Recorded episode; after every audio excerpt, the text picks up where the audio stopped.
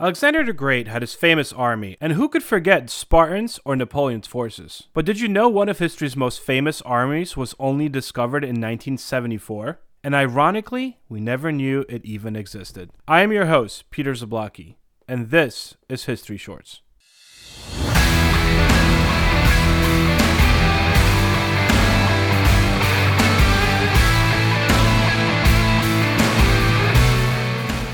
Imagine the surprise of Chinese farmer Yang Zifa digging for a well outside of the city of Xi'an, China in 1974 when he stumbled upon a discovery of ancient clay pottery. Continuing his work, the man then stumbled upon a single life-size clay soldier ready for battle, interred for more than 2,000 years. Thinking he might have discovered something of significance in a desolate, dry, desert like land of hills and caves, Yang notified local authorities, who then in turn brought in government archaeologists. Soon, the archaeologists found not one, but thousands of life size clay soldiers, each with unique facial expressions and positioned according to rank, all in trench like underground corridors. While an estimated 6,000 more warriors remain buried underground today, all standing ready to battle, more than 2,000 soldiers horses, and chariots have since been excavated for the world to see. The discovery of what would soon be called the Terracotta Warriors came as a complete surprise, for there was no historical records of them ever existing in the first place. A 2,200 year old mystery we would never know if not for the poor drought stricken family seeking some respite. After decades of connecting the dots, Chinese and other world historians and archaeologists no longer doubt the source and impetus of the large underground army. It was the work commissioned by ancient China's first emperor in his quest to conquer death. To that end, the ruler ordered construction of a tomb, a vast underground city guarded by a life-size terracotta army, including warriors, infantrymen, horses, chariots, and all the needed armor and weaponry. Qin Shi Huang became China's emperor at 13 in 246 BCE and quickly gained a reputation of a ruthless ruler. Advocating strict rule, harsh punishments, and strong central authority at home, the emperor soon embarked on years of conquest to establish uniformity across the Asian Empire. By the time of his death and after much bloodshed, Shi Huang had declared himself the first emperor of the Qin dynasty, marking the beginning of imperial and unified China. Known for massive construction projects, including the construction of the Great Wall of China to defend against northern invaders, the emperor spent most of his resources guaranteeing himself an exalted afterlife. And in fact, all evidence suggests that Shi Huang ordered the construction of his underground tomb complex shortly after ascending into power as a teenager. Envisioning a subterranean domain that would parallel his mortal existence, the more than 8,000 warrior army was meant to ensure that his reign would continue in the afterlife. With the site carefully selected, construction of the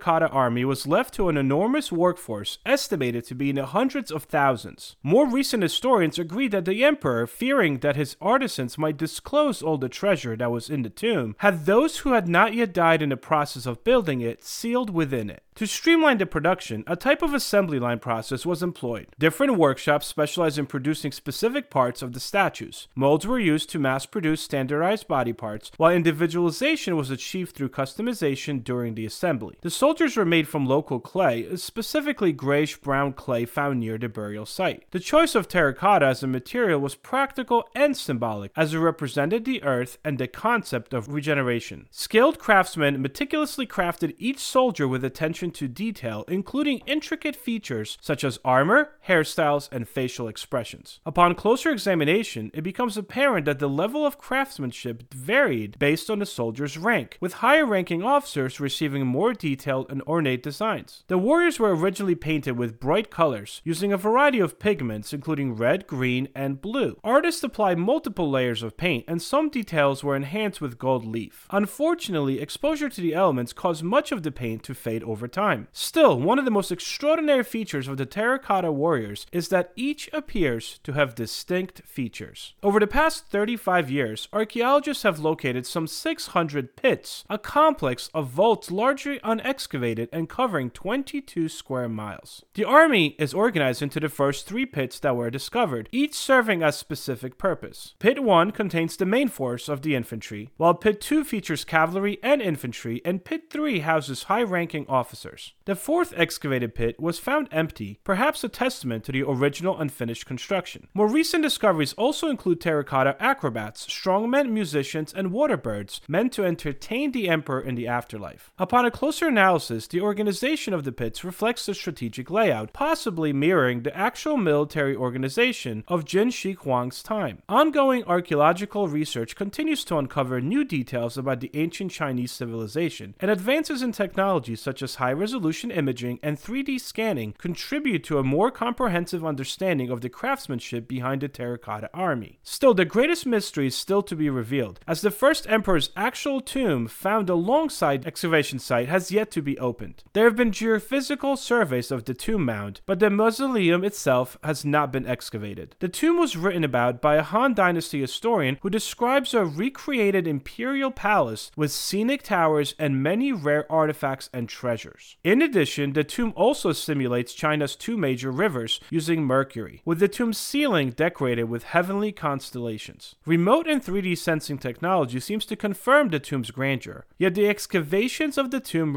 remain on hold as concerns about preserving it and its potential mercury content have led to cautious excavation practices. It is from there that Qin Shi Huang continues to rule over his empire, even in their afterlife. Thank you for listening. Don't forget to check out History Shorts on YouTube, Spotify, Apple Podcasts, or anywhere you listen to your shows. You can also visit HistoryShortsPodcast.com.